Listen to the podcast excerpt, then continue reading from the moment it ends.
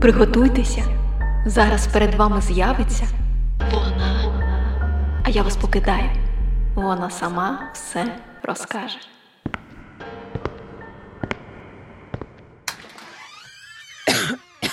Дозвольте мені розпочати, шановні гості. Я так здивована і збентежена, що ви зібрались послухати мою історію. А може, вам теж хотілося б мене проекзаменувати, як тим поважним господам із комісії багато років тому. Але ось я тут сама перед вами, і ви можете переконатись, що це я і ніхто інший. Мене звуть Філіс Уітлі, і я африканська поетеса.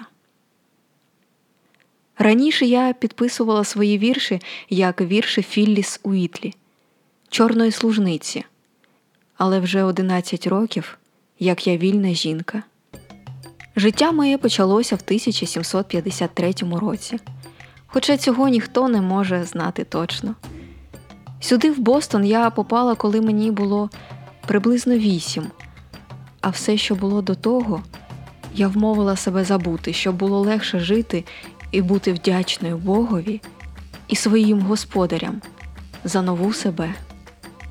Поступово моя рідна Африка покидала мене, і не встиг випасти мій останній молочний зуб, як я вивчила нову мову і написала перший вірш. Вона залишилася тільки в снах, де й моя рідна мама. Мабуть, і не згадаю її обличчя, як і своє перше ім'я.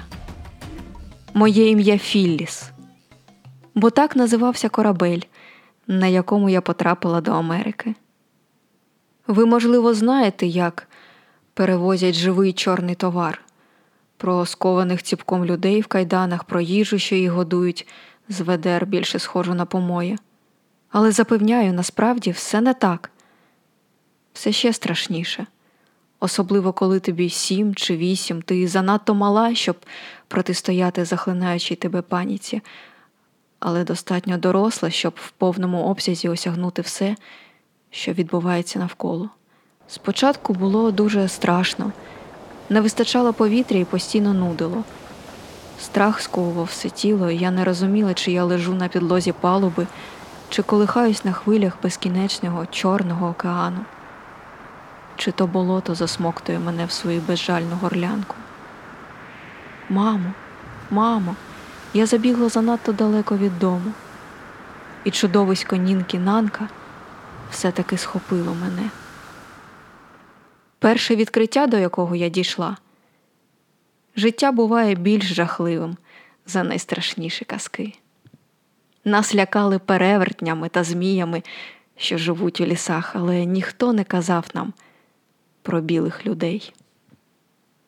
Через людський стогін, кашель і хрипке дихання я чула, як плаче дитина. Ці схлипування заколисували мене, я засинала, провалюючись в темний тривожний сон, і разом з ним плач закінчувався, бо насправді це плакала я. На кораблі було багато хворих дітей, як я, і жінок, тих, кого б не продали задорого і ті, що не призначалися для важкої праці. Не всі пережили цю дорогу довжиною понад три місяці. Одиниць, що намагалися пручатися, забили до смерті, ще скільки то померли від хвороб чи були при смерті, коли товар відразу ж втрачав свою цінність, перетворюючись на корм для акул. На кораблі я засвоїла й перший урок. Коли вже життя показало тобі свою темну сторону. Сиди тихо і будь покірною, то, може, лихо й омине тебе, і життя знову дасть надію. Ближче до кінця подорожі в мене випав спочатку один передній зуб, а потім другий. І я злякалася, що так і буду втрачати по зубу, поки не випадуть всі, а раптом і пальці також відпадуть. Хоча тоді к кінцю подорожі мене мало що могло злякати. Я вірила, якщо переживу цю дорогу нічого гіршого зі мною вже не станеться. А вже на суші привезених підготували для продажу, але особливо не витрачаючи на це зусиль, бо таких слабких, нездібних для важкої фізичної праці продавали задешево, а на мене ж зовсім махнули рукою. Мене продали на аукціоні.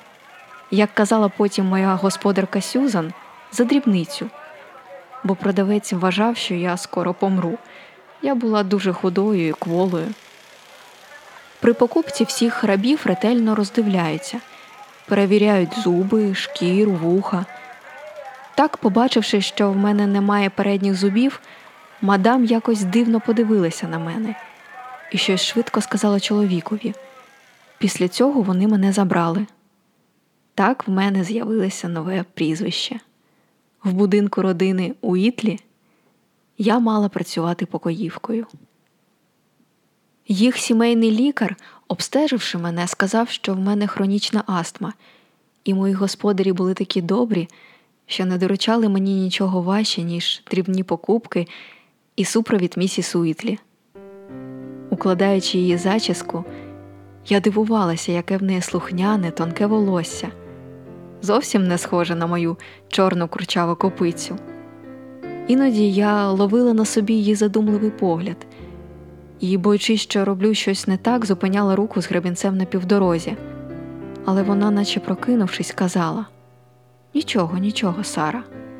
Я не посміла задавати питань. Та тоді ще погано володіла мовою, але ставила питання собі: Хто я? Хто я така тепер? Я вже точно не та сама дівчинка, яку викрили в Африці. Я хтось інша. І я крадькома роздивлялася своє відображення у склі чи іноді у дзеркалі. Тоді ж я отримала другий урок білі люди бувають і хороші, але все одно треба бути насторожі. У містера і місіс Уітлі було двоє дорослих дітей. 18-річна Мері вчила мене читати, а її брат Натаніель писати. Якось на одному з уроків письма на дворі була страшенна гроза. Блискавки розкроювали чорне небо і гриміло так, що дрижали вікна, а лампа впала і покотилася на підлогу. Злякавшись і виронивши перо, я сховалася під стіл, не помітивши, як почала кричати: Це імпундулу, імпундулу. Натаніель запалив світло і здивовано подивився на мене. Інпу, що? Що це таке? Він дійсно ніколи не чув про цих тварюк. Це імпундулу викликає грозу. Це величезний птах. Коли він б'є крилами, то гримить грім і летять блискавки. Його дзьоб кольору крові, бо він її п'є і завжди хоче пити. Очі Натаніеля стали круглими більше від цікавості, ніж страху. Він навіть сів поряд зі мною тоді під столом і запитав: А ще хто є? Дізнаєшся, якщо підеш гуляти на болото далеко від дому. Тоді ти зустрінеш нінки нанку. А вона яка? О, це гігантський змій. Але він перевертень і може виглядати як людина. Його дихання вбиває рослини і спалює дерева. Як тільки він тебе побачить, все, вважай тебе з'їли. Натаніель вражений сидів мовчки.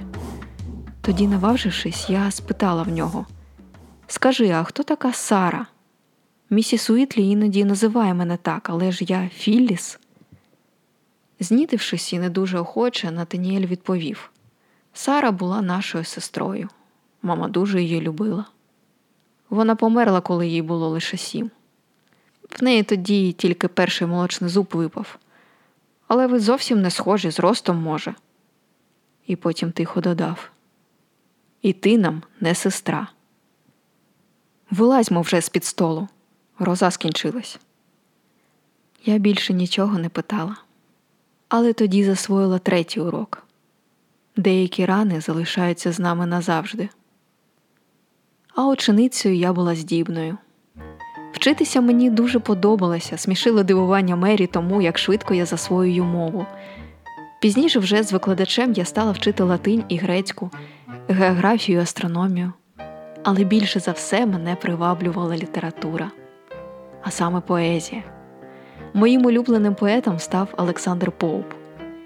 Коли ніхто не бачив, я вголос декламувала улюблені уривки творити чи позбавитись тривог, бо сумнів є, ти бестія чи Бог, і сумнів дух, чи тіла плин вода. Родився вмер, від розуму біда. Та мене все одно часто переслідували сни, в яких я знов була на кораблі серед моря. Я кричала і задихалася. Місіс Уітлі, який довелося викликати лікаря, запитала, що знову снилися чудовиська. А я розповіла їй про жахливу подорож до Бостону. Вона помовчала, а потім здавлено відповіла: Шлях до Бога не може бути простим, дитино. Ти приїхала з язичницьких країв, тепер ти тут. І я подбаю про тебе, і Господь теж. Він приймає всіх, навіть і твою расу.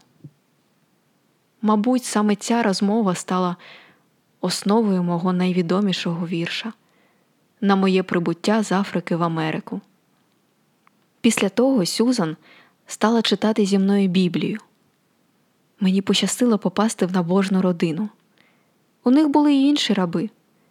Містер Уітлі був успішним землевласником і кравцем.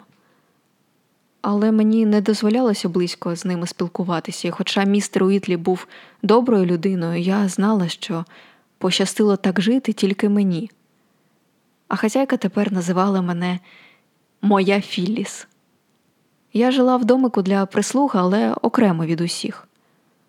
Коли мої успіхи в навчанні стали очевидними, підкріплюючись моєю схильністю до віршування, мене стали представляти гостям і знайомим господарів, яким на світських вечорах я зачитувала свої твори. За 16 місяців вона вивчила і заговорила на незнайомій мові і читала навіть найскладніші місця із святого письма на подив оточення. Саме так казав друзям про мене містер Уітлі, а їх неодмінно вражали мої чемність і манери. Тому наступний урок, який я вивчила, моя шкіра і моє походження то прокляття і дар одночасно. Боротися з прокляттями не в моїй природі, а ось даром можна користуватися. Я з задоволенням писала вірші, присвячені святковим подіям на весілля, ювілеї чи з приводу народження немовлят, хвалебні оди для друзів, сім'ї господарів, але урочисто журливі, сповнені смутку і стриманої тугі елегії, виходили в мене найкраще. Коли мені було 12 років, я написала вірш, що зробив мене відомою не тільки серед кола знайомих родини Уітлі. І це була елегія на смерть преподобного Сюла. Щоправда, тоді Превелебний в результаті тяжкої хвороби не вмер, а видужав на радість своїм рідним. Елегії на його смерть я переписувала ще декілька разів, поки бідолашний нарешті не сконав через чотири роки. Упокой, Господи, його душу. Остаточне моє поетичне народження дала смерть англійського проповідника Джорджа Уайтфілда що незадовго до того читав проповіді в нас на вулицях в Бостоні, і сумна новина про це вразила мене. Я написала елегію, яка в 1770 році з'явилася на шпальтах бостонських газет, а в 1771 і лондонських. Тепер я точно знала, хто я. Я чорна рабиня Філліс, покірна християнка і поетеса але мого знання для людей було недостатньо. Тому багато хто виказував недовіру до того, що чорна служниця може бути здібною аж до такої розумової праці, ніби в цьому є щось дивне, інтелектуальна праця мене ніколи не лякала і не виснажувала. Мені завжди здавалося, що треба мати набагато більше не тільки міці тіла, але й душевних сил, щоб витримувати важку працю на плантаціях. А містер Уітлі придумав і зробив те, що, мабуть, його самого чимало потішило. Він зібрав комісію відомих бостонських світил, щоб вони, проекзаменувавши мене, самі могли зробити висновки щодо авторства моїх віршів. І після двогодинної бесіди поважні господа видали мені атестат зі своїми підписами. Зараз, зараз я зачитаю вам, зачекайте. Я зберігаю його тут поряд. Хоча можна і не шукати.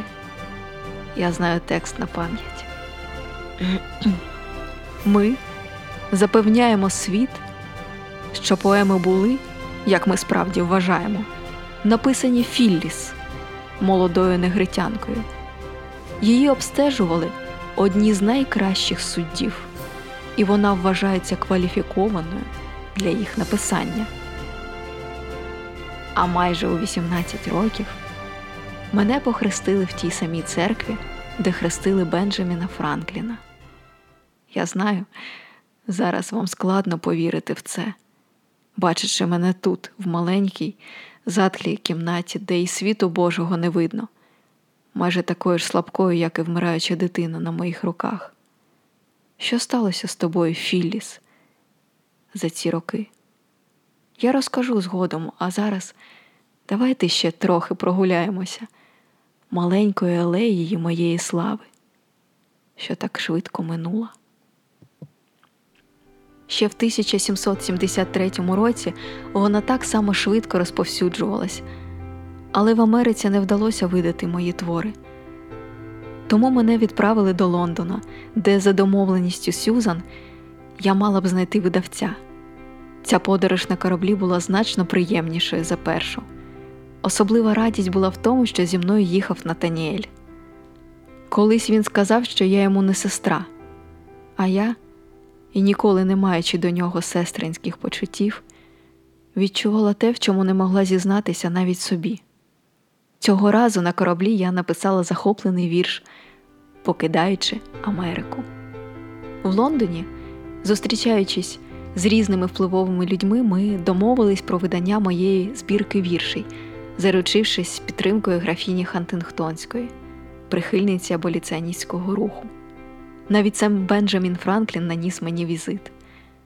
Але гостювання в Лондоні було перервано тривожною звісткою з дому про тяжку хворобу моєї господарки Сюзан. І щоб доглядати за нею, я в поспіху повернулася до Бостону. Мою збірку надрукували згодом під назвою Вірші на різні теми релігійні та моральні. Філліс Уітлі, негритянки служниці містера Уітлі. І вони стали першими надрукованими поетичними творами, автором якої стала чорношкіра жінка. Напевно, це стало підсумком до ще одного вивченого мною уроку. Щоб бути почутою, треба казати те, що людям чути хотілося б. Після її виходу було багато захоплених і здивованих відгуків, але й критики вистачало.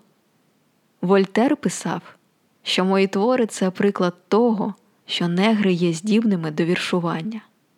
Томас Джеферсон же казав, що вони приклад видимої відсутності творчої уяви у негрів.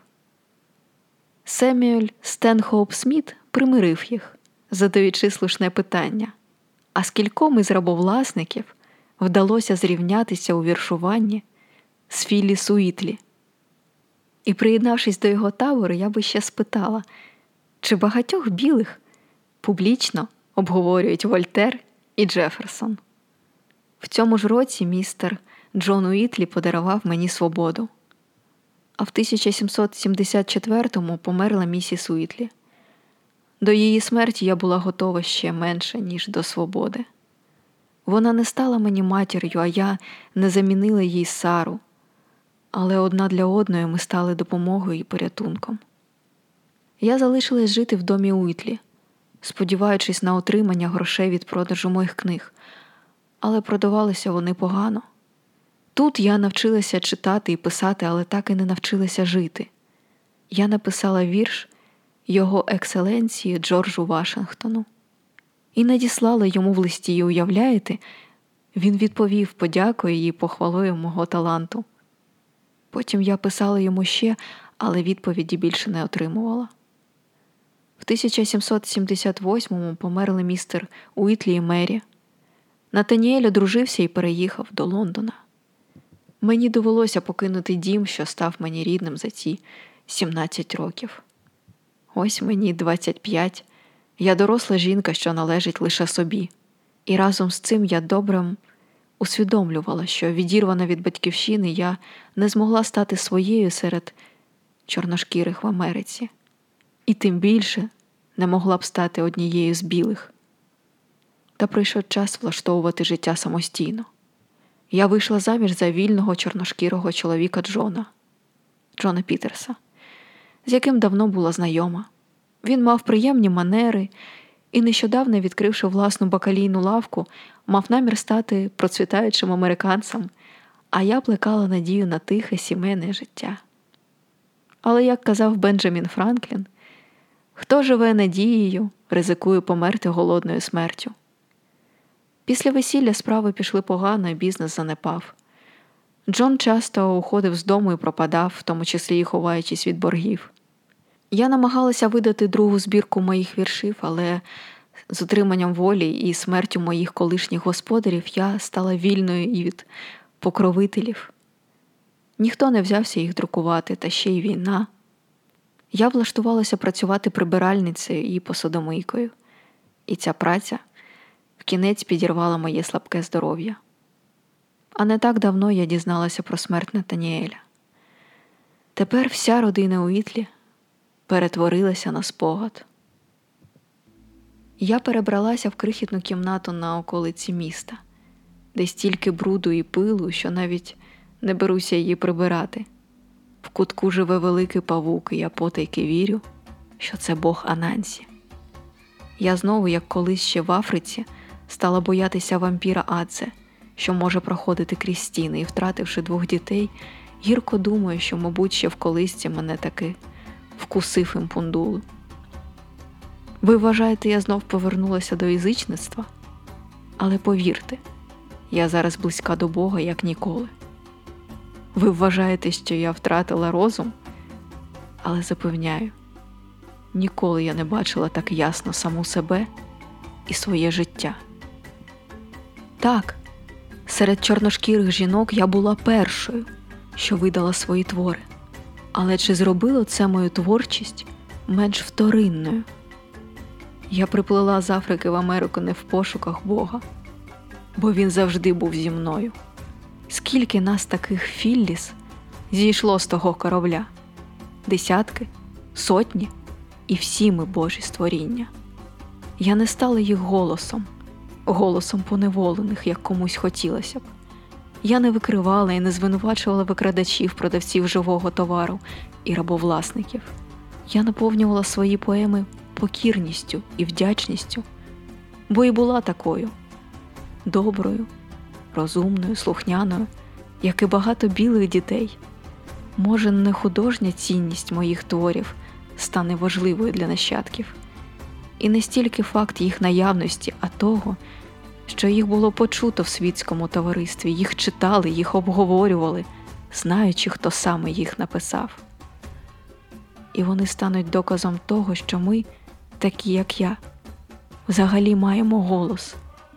І він ні гірший, не брудніший, не зліший, не бездарніший, не менш чуттєвий за інше. Ми відчуваємо, ми любимо, ми страждаємо і заслуговуємо на гідне ставлення та повагу.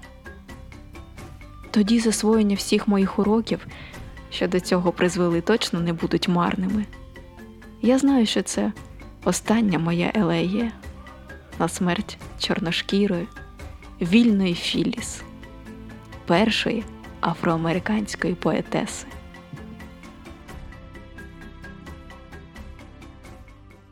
Постскриптум але перш ніж ми перейдемо до закінчення історії Філі Суітлі, я би хотіла подякувати вам за прослуховування від мене і всіх героїнь, що були і наперед від тих, що будуть в гостях. Нас дуже тішить те, що кількість прослуховувань зростає з кожним епізодом. Дякую. А також я була би рада будь-якій зворотній реакції. Тож, якщо слухаєте подкаст, наприклад, на Apple Podcast, то обов'язково залишайте зірочки і відгуки. А також підписуйтесь на сторінку в інстаграмі, яка так і називається FemFiction. Там завжди є щось цікаве про героїнь або те, що не ввійшло у випуск. А тепер повернемось до сьогоднішньої гості. Філі Суїтлі померла в 31 рік в бідності і забутті. Її син помер незабаром після неї. Їх поховали разом, але місце поховання наразі невідоме. Її чоловіка Джона Пітерса ув'язнили за борги. На честь Філіс Уітлі є пам'ятник в Бостоні і названий один з корпусів Бостонського філіалу Масачусетського університету. З 1919 року існує асоціація Філіс Уітлі, яка допомагає молодим афроамериканцям. На початку 21-го століття був знайдений раніше невідомий лист Філіс Уітлі, який адресований її подрузі, рабині Обур Таннер. Лист був проданий на аукціоні. Колись маленькою дівчинкою саму Філіс продали на аукціоні за копійки, а через два століття продали її лист за 253 тисячі доларів. Думає, десь на небесах її покірна душа здивовано посміхається.